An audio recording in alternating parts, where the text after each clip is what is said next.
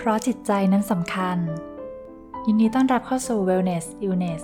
Podcast ความรู้สุขภาพจิตที่มีทั้งความรู้และ How to ต่างๆเกี่ยวกับการดูแลจิตใจของตัวคุณเองและคนใกล้ตัวค่ะ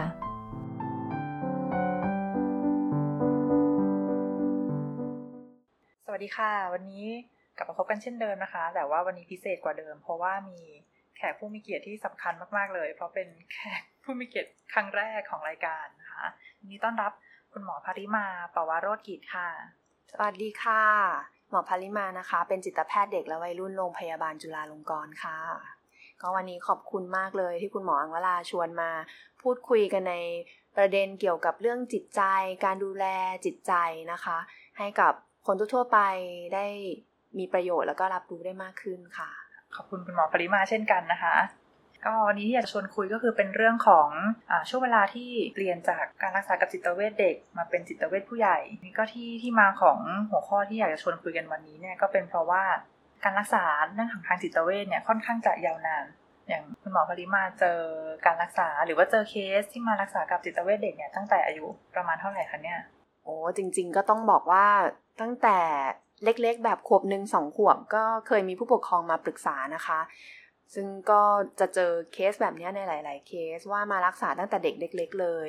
แล้วก็จริงๆเป็นเรื่องที่ดีด้วยซ้ำเพราะว่าเด็กเล็กๆรีบมารักษาก่อนเนี่ยส่วนใหญ่โอกาสที่อาจจะอาการจะดีขึ้นเติบโตไปได้มีสุขภาพจิตที่ดีขึ้นเนี่ยก็จะสูงกว่าในเด็กที่มารักษาตอนอายุเยอะๆแล้วค่ะเรียกว่าถ้าเกิดสงสัยว่ามีปัญหาอะไรหรือเปล่าในการที่มาปรึกษาจิตแพทย์เด็กเลยเนี่ยน่าจะเหมาะสมกว่าจะได้รักษาได้ทันท่วงทีค่ะแล้วก็เราก็จะดูแลกันไปยาวๆดูแลกันต่อเนื่องเหมือนเป็น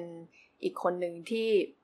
เหมือนกับเป็นคนที่ดูเด็กเติบโตไปด้วยกัน อ, อย่างนั้นเลยค่ะอืมแล้วก็คือเห็นพัฒนาการตามวัยนะคะทีนี้เริ่มตั้งแต่เมื่อไหร่คะที่เด็กๆเนี่ยจะเข้าสู่วัยรุ่นต้องเปลี่ยนจากการรักษากับจิตเวชเด็กมาเป็นรักษากับจิตเวชผู้ใหญ่อะค่ะค่ะ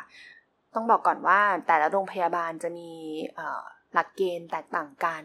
โดยส่วนใหญ่เนี่ยก็จะมีหลักเกณฑ์ที่อายุสิบห้าปีในบางโรงพยาบาลนะคะแล้วก็มีหลักเกณฑ์เป็นสิบแปดปีเหมือนกันค่ะของทางโรงพยาบาลจุฬาเนี่ยจะดูเป็นเคสเคสไปส่วนใหญ่ก็จะตัดที่สิบแปดปีแล้วก็ย้ายไปรักษากับทางจิตเวชผู้ใหญ่ค่ะอืมค่ะทีนี้ถ้าเกิดสมมติว่ามีการเปลี่ยนการรักษาจากจิตเวชเด็กมาเป็นจิตเวชผู้ใหญ่อะค่ะสิ่งที่หมอภริมาเคยเจอในมุมมองของจิตแพทย์เด็กเนาะเกิดอะไรขึ้นบ้างกับคนที่เป็นเด็กแล้วเป็นวัยรุ่นเหล่านั้นนะคะในมุมมองของทางจิตเวชเด็กอะค่ะส่วนใหญ่วัยรุ่นที่พอลารู้ว่าตัวเองจะต้องย้ายไปละย้ายจากคุณหมอที่ดูแลกันมาตั้งแต่เด็กๆจนโตเป็นสิบปีอย่างเงี้ยค่ะไปเจอคุณหมอใหม่เนี่ยอย่างแรกเลยส่วนใหญ่วัยรุ่นก็จะบอกว่ากังวลค่ะหนึ่งเลยคือความกังวลว่าเอ๊ะจะไปเจอระบบแบบไหนจะไปเจอคุณหมอเป็นยังไงใจดีหรือเปล่าค่ะจะรับฟังเขาไหมเขาจะเป็นมุมมองแบบเด็กๆอย่างเงี้ยค่ะเขาจะไม่ได้คิดว่าจะต้องเปลี่ยนยาไหมจะโรคจะเปลี่ยนแปลงไปยังไงเขาจะไม่ได้คิดอย่างนั้นเลยนะคะเขาจะมองที่คุณหมอเป็นหลักว่าคุณหมอคนเนี้ยคนใหม่เนี่ยจะเป็นยังไงในความรู้สึกเขาได้ไหมใช่ใช่อย่างนั้นเลยใช่ค่ะและอย่างที่สองก็คือจะเป็นความรู้สึกเสียใจเหมือนเราดูแลกันมานานนะคะจนบางทีคนไข้อาจจะมองว่าเราเป็นครอบครัวหนึ่งกับเขาเป็นญาติผู้ใหญ่ท่านหนึ่ง ก็จะมองว่าอย่างนั้นก็ได้ค่ะเพราะเราก็แก่กว่าเด็กๆหลายปีใช่ไหมคะแล้วเหมือนกับมีอะไรเนี่ยเขาไว้ใจกับเราเขาเล่าให้เราฟังทุกอย่างแต่พอวันนึงเขารู้สึกว่ามันมันเหมือนสูญเสียคนคนนึงไปอ่ะเหมือนคนในครอบครัวคนนึงออกไปจากบ้านแล้วเหมือนกับเขาอาจจะไม่ได้มีโอกาสเจออีกประมาณนี้ค่ะที่เจอบ่อยๆสองความรู้สึกนี้เลยค่ะซึ่งสองความรู้สึกนี้เนี่ยก็ต้องยืนยันกับคนที่เจอเหตุการณ์นี้เนาะว่าสองสิ่งนี้เนี่ยมันก็เกิดขึ้นได้การที่เขาจะเสียใจที่เขาจะรู้สึกสูญเสียเนี่ยเป็นเรื่องที่หลายๆคนก็รู้สึกกันรวมถึงความกังวลที่จะเจอสิ่งใหม่ๆเนี่ยก็เป็นธรรมดาว่าเวลาที่จะเจอสิ่งแวดล้อมใหม่ต้องปรับตัวแล้วก็มาจะตื่นเต้นกังวลสิ่งที่ไม่รู้ไม่รู้จักนั้นเนี่ยจะมีวิธีการจัดการเรื่องนี้ยังไงได้บ้างค่ะสำหรับเด็กหรือวัยรุ่นที่รู้สึกแบบนี้ค่ะค่ะก็จริงๆมันก็เป็นจุดเริ่มต้นของประเด็นที่เรามาพูดกันวันนี้ว่าจริงๆเรามีระบบที่จะช่วยเหลือผู้ป่วยที่เป็นเด็กวัยรุ่นที่เขาแบบมารักษาต่อเนื่องให้ให้มีการเปลี่ยนถ่ายไปอยู่กับทางคลินิกจิตเวชผู้ใหญ่ได้อย่างสบายใจมากขึ้นแล้วก็ราบรื่นมากขึ้นค่ะจริงๆก็คือ มีอะไรก็บอกทางจิตเวชเด็กนะคะจิตแพทย์เด็กก็รับฟังเสมอค่ะแล้วก็ระหว่างที่ช่วงเปลี่ยนถ่ายเนี่ยจิตแพทย์ผู้ใหญ่ก็ก็ใจดีนะคะ ก็ใจดีเหมือนกันแล้วก็เข้าใจได้ว่าคุณก็อาจจะยังกังวลอยู่แต่ว่าก็ค่อยๆทำความรู้จักกันไปเข้าใจว่าครั้งแรกๆที่คุณมาเจอจิตเวชเด็กเนี่ยก็อาจจะตื่นเต้นเหมือนกันอาจจะลืมความรู้สึกนั้นไปแล้วใช่มันก็นานมากแล้วเพราะว่าเราอยู่กันมาเป็นสิบปีจนลืมความรู้สึกแรกที่อาจจะเพิ่งเคยเจอกันในตอนแรกที่ยังรู้สึกว่าเอ๊ะคุณหมอคนนี้เป็นใครหรือว่าเขามาช่วยอะไรเราแต่พอเราคุ้นเคยกันมากเราก็อาจจะลืมตรงนั้นไปมีวิธีหรือขั้นตอนยังไงบ้างนี่คะที่ในประสบการณ์ของคุณหมอปริมาได้ดูแลเคสที่เป็นช่วงเปลี่ยนถ่ายแบบนี้ค่ะของในทางจิตเวชเด็กอะค่ะเราก็จะมีการคุยกับคนไข้ไว้ก่อนเลยในช่วงที่คนไข้เข้าวัยรุ่นแล้วแล้วก็ใกล้กับช่วงอายุ สิบเจ็ด สิบแปด แล้วเราก็จะดูว่าคนไข้ถ้าอาการคงที่ดีหรือว่ามีความพัฒนาในตัวเองที่สามารถที่จะส่งต่อไปทางคลินิกจิตเวชผู้ใหญ่ได้เนี่ยเราก็จะพูดเตรียมกันไว้ก่อนหลายๆครั้งก่อนที่จะถึงวันที่จะเปลี่ยนถ่ายจริงๆอย่างเช่นแบบว่าคือแจ้งให้ทราบก่อนให้เตรียมตัวเตรียมใจเตรียมใจก่อนใช่เพราะไม่งั้นเดี๋ยวเปลี่ยนกระทันหันคนไข้ก็จะเอ้ยตกใจแล้วก็อาจจะรู้สึกเสียใจกับกับการที่หมอแบบไม่รักษาเขาแล้วในบางคนก็อาจจะรู้สึกว่าเหมือนโดนทอดทิ้งหรือว่าโดนปฏิเสธแบบรู้สึกรีเจคหมอไม่รักแล้วใช่ก็เลยแบบให้เขาไปอยู่กับหมอไม่รักแล้วไม่จริงเลยค่ะ เพราะว่าเพราะว่าอยากจะดูแลแล้วก็อยากให้เขาดีขึ้นเนี่ยเราก็เลยต้องมีการเปลี่ยนถ่ายไปตามพัฒนาการตามช่วงวัยเราจะไม่ดูแลเป็นเด็กไปตลอดนะคะเพราะนั่นถือว่าคุณหมอเขาไม่ได้เคารพในสิ่งที่เราเติบโตมากขึ้นหรือไม่ได้เคารพในขอบเขตของเราค่ะในเมื่อเติบโตเป็นผู้ใหญ่แล้วมีวุฒิภาวะมากขึ้นก็ควรจะได้รับการดูแลที่เป็นผู้ใหญ่มากขึ้นใช่ค่ะโอ้เห็นด้วยค่ะไม่ได้แปลว่าไม่รักนะแต่แปลว่า เห็นแล้วว่าคุณแบบมีความสามารถมีความสามารถเพียงพอใช่เราไว้ใจว่าเขาจะสามารถเติบโตต่อไปได้เราเลยส่งต่อไปให้กับคุณหมอจิตเวชผู้ใหญ่ดูแล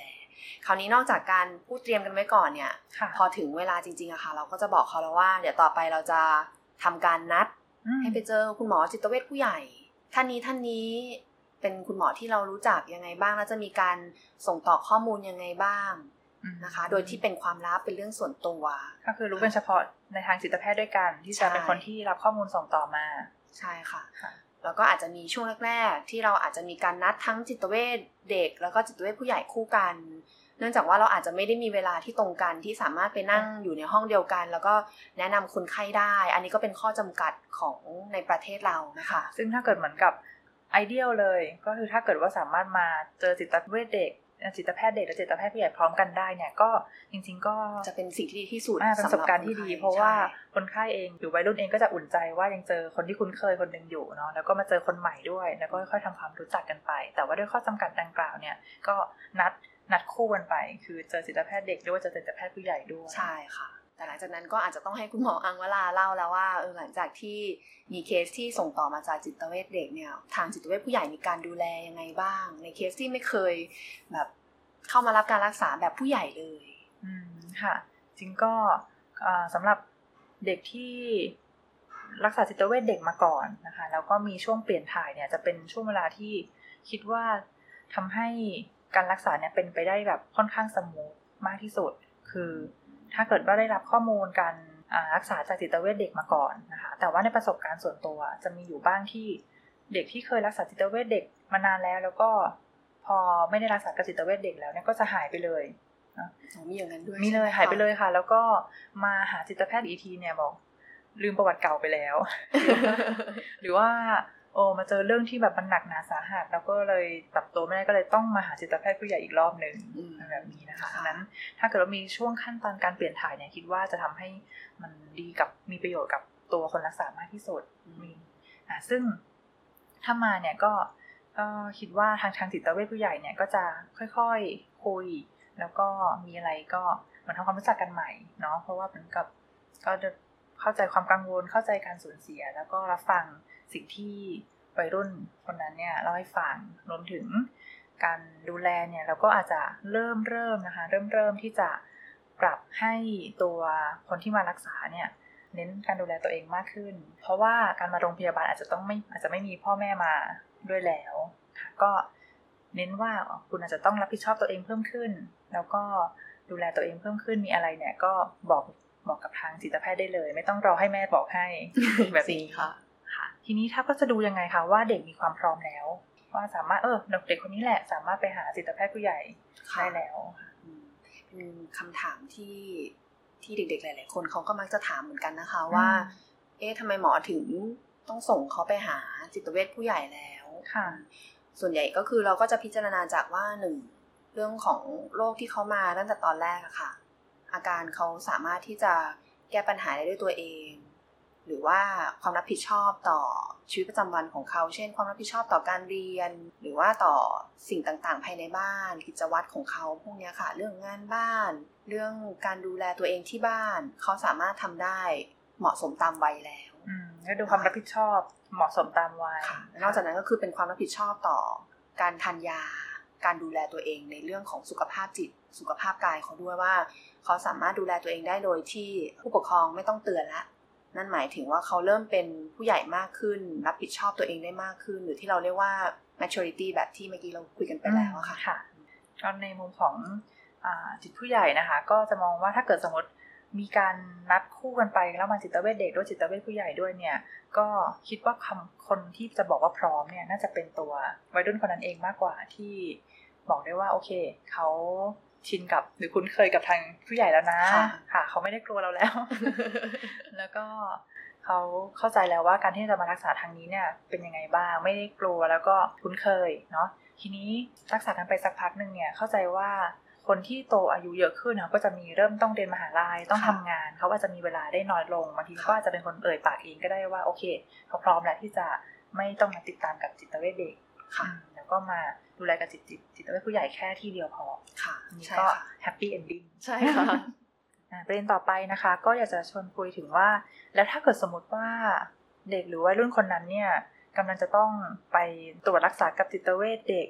หรือวันนี้จะต้องมาตรวจรักษากับจิตเวชผู้ใหญ่เนี่ยภาพมันต่างกันยังไงบ้างคะในการไปพบจิตเวชเด็กนี่ขั้นตอนที่คลินิกหรือที่โรงพยาบาลเป็นยังไงบ้างคะน่าจะต่างจากจิตเวชผู้ใหญ่เนาะอย่างแรกเลยบรรยากาศค่ะบรรยากาศในห้องตรวจก็ต่างกันแล้วค่ะเป็นยังไงคะของจิตเวชเด็กเนี่ยมันจะเป็นที่ที่แบบมีสีสันน่ารักมีของเล่นมีอุปกรณ์มีโต๊ะสำหรับเด็กซึ่งเด็กก็จะรู้สึกแบบเหมือนเขายังเป็นเด็กอยู่อย่างเงี้ยค่ะห้องก็จะสีแบบพาสเทลน่ารักมากๆมีของเล่นใช่บรรยากาศก็อาจจะต่างจากผู้ใหญ่ใช่ไหมคะผู้ใหญ่ไม่มีของเล่นนะคะ อันนี้จะผิดหวังในหลายๆคนที่ยังอยากเล่นของเล่นอยู่นะคะอย่างที่สองเลยก็คือเรื่องของการ